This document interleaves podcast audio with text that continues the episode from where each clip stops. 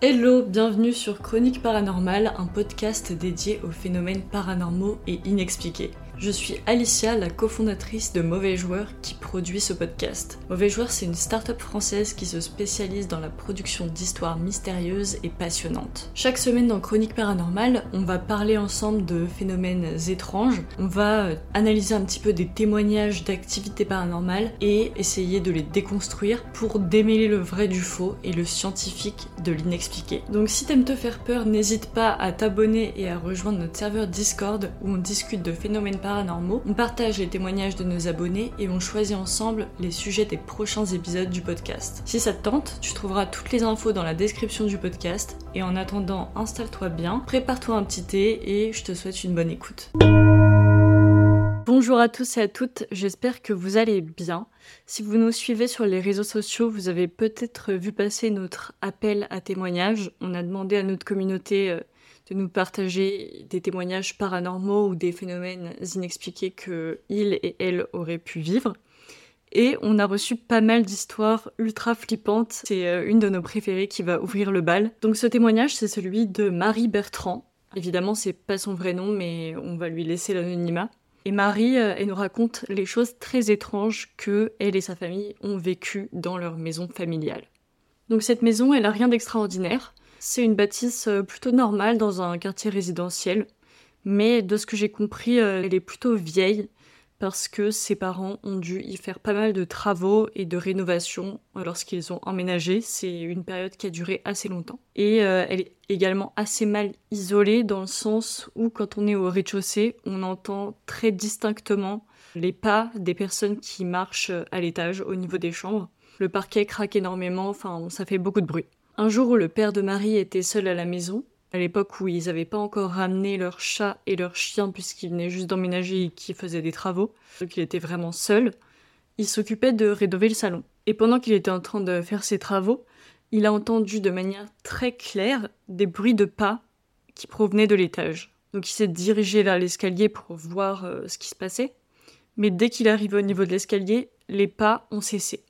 Donc il s'est dit qu'il avait dû rêver et il est retourné à ses rénovations. Mais dès qu'il se remet à travailler, les bruits de pas reprennent. Donc il décide vraiment cette fois d'aller voir à l'étage pour voir ce qui se passe parce qu'il est persuadé qu'il y a quelqu'un.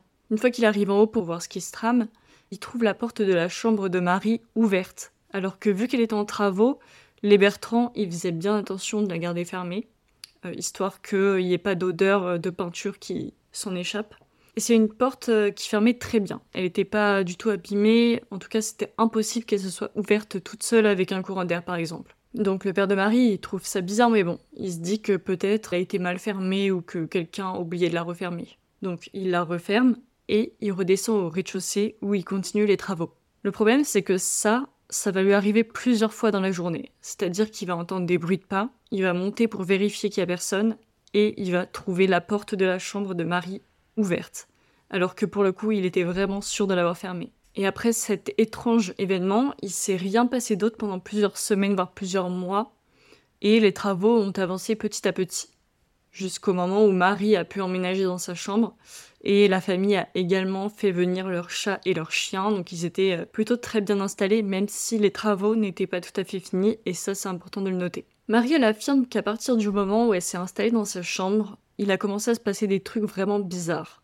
Déjà, elle avait beau fermer la porte de sa chambre quand elle la quittait, elle la retrouvait sans cesse ouverte, même si ni sa mère, ni son père, ni sa sœur n'y avaient touché. Et à chaque fois, elle leur demandait et ils disaient non, on n'y a pas touché. Elle explique aussi que des objets étaient en permanence déplacés en son absence. Et encore une fois, ses parents et sa sœur disaient n'avoir touché à rien. Mais bon, elle s'inquiète pas trop parce que je pense que dans tous les cas, on essaye toujours de trouver une explication rationnelle dans ces cas-là.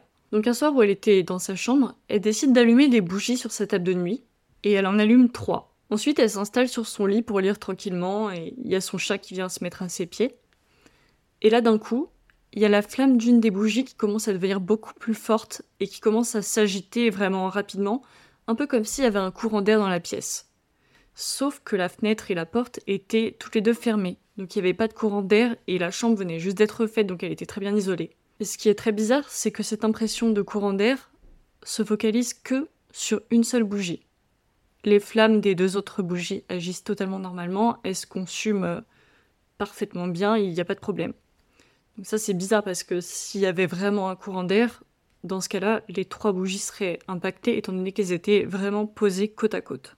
Le chat de Marie, il prend peur et il sort de la chambre. Et elle aussi, elle a peur, du coup elle décide d'éteindre les bougies et d'aller se coucher. Et elle affirme qu'après cette soirée, son chat, qui avait pourtant l'habitude de dormir tous les soirs avec elle, n'a plus remis les pattes dans sa chambre pendant plusieurs jours, ce qui était vraiment inhabituel étant donné qu'il était collé à elle en permanence. Un autre jour, alors qu'elle était dans son salon, Marie a senti une très forte odeur émaner de la cheminée. Donc si vous avez une cheminée chez vous, euh, vous savez sûrement que c'est pas quelque chose d'anormal puisqu'il y a souvent des odeurs qui en émanent. Mais cette fois, ça sentait le parfum. Donc ça par contre c'est plus étrange. Et ça sentait plus particulièrement un parfum de femme.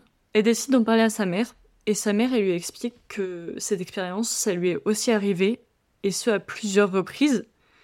Et elle dit à Marie que ce parfum, en fait, c'était celui de son arrière-grand-mère. Ça a beaucoup perturbé la mère de Marie, étant donné que c'était un parfum qui était assez peu commun. En tout cas, elle l'avait jamais senti ailleurs que sur sa grand-mère, et ce il y a des années et personne d'autre dans son entourage ou dans sa famille ne portait ce parfum. Donc Marie et sa mère, elles ont toutes les deux trouvé ça très bizarre, surtout au regard des autres événements qui s'étaient produits dans leur maison. Mais ce n'est que quelques temps plus tard qu'elles ont enfin été convaincues qu'un esprit hantait les lieux. En effet, un soir, Marie déjeunait seule à la table du salon, et en fait, euh, de là où elle était assise, en face d'elle, elle voyait les deux fenêtres de la maison qui étaient donc sur la façade et qui donnaient sur la rue. Et dos elle, elle avait une baie vitrée qui donnait sur le jardin, sur la terrasse. Et elle explique que quand on regardait par les fenêtres euh, en face, on pouvait voir assez clairement la réflexion de la baie vitrée et donc ce qui se passait sur la terrasse. Donc, alors qu'elle était attablée en train de manger, elle est dans ses pensées, son regard se perd un petit peu, et elle regarde naturellement par la fenêtre en face d'elle, et là, elle voit très clairement le reflet d'une femme qui se trouve derrière elle, immobile, sur la terrasse. Elle prend bien évidemment peur, elle se retourne très rapidement pour voir qui c'est, mais cette personne a disparu en une fraction de seconde. Évidemment, elle a eu hyper peur, donc elle en parle à sa famille, et il s'avère que son père et sa sœur ont vécu exactement la même chose alors qu'ils étaient en train de manger à cette table.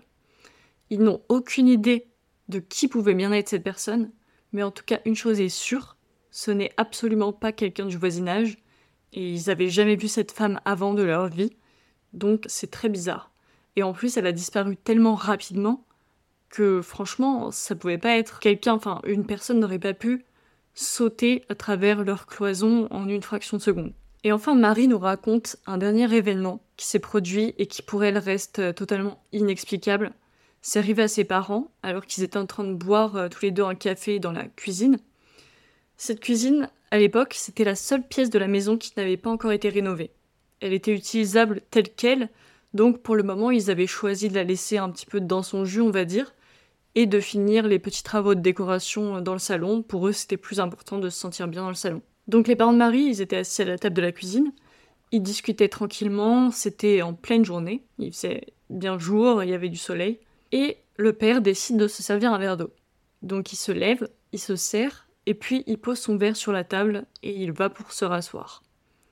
Et là, soudainement, le verre se déplace à l'autre bout de la table, sans que ni lui ni sa femme ne les touchaient. Et ils étaient tous les deux en train de regarder le verre, ils ont tous les deux vu ce qui s'était passé, et ils se regardent d'un air éberlué pour confirmer qu'ils avaient bien vu la même chose, et oui, ils ont bien vu la même chose. Jusqu'à aujourd'hui, ils n'ont toujours pas compris ce qui s'était passé ni comment c'était arrivé, mais ce verre a bel et bien bougé d'un point à l'autre de la table, sans aucune aide, sans aucune intervention extérieure. Ils étaient tous les deux euh, à bonne distance du verre, donc voilà, ils n'ont pas pu le bouger. Marie, elle nous explique qu'une fois que la dernière pièce de la maison, donc cette cuisine, a été rénovée, les phénomènes étranges ont complètement cessé. C'est comme si la personne qui était là, si c'était une personne, était partie, avait quitté les lieux une fois que la maison avait été rénovée complètement, une fois que les parents de Marie avaient achevé les travaux.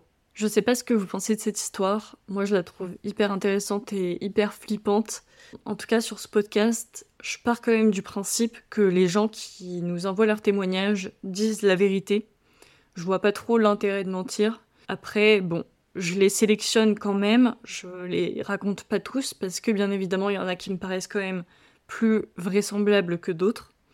Après, moi aussi, je crois beaucoup au paranormal, donc on peut quand même dire que mon avis est biaisé. Peut-être que vous, vous y croyez pas du tout, vous allez trouver des explications rationnelles, ou vous allez penser que peut-être euh, ça a été un petit peu enjolivé, etc. Bon, en tout cas, moi, je choisis d'y croire. Je n'ai aucune explication rationnelle sur ce qui a pu se passer. Pour moi, la maison est clairement hantée. C'est aussi l'avis de la famille de Marie. Ils ont vraiment trouvé aucune explication, enfin pour eux en tout cas, de leur ressenti, c'était clair qu'il y avait une ou plusieurs entités dans cette maison avec eux. Ils n'avaient pas l'impression en tout cas que c'était des mauvaises euh, choses. Euh, ça leur a pas fait de mal, ça leur voulait pas de mal non plus. Donc bon. J'espère que cet épisode vous a plu. N'hésitez pas à nous envoyer vos histoires si vous en avez. Notre adresse email est dans la description du podcast et vous pouvez également rejoindre notre serveur Discord. Pareil, on a mis le lien de notre Patreon. Sur ce, je vous dis à la semaine prochaine pour une nouvelle chronique paranormale.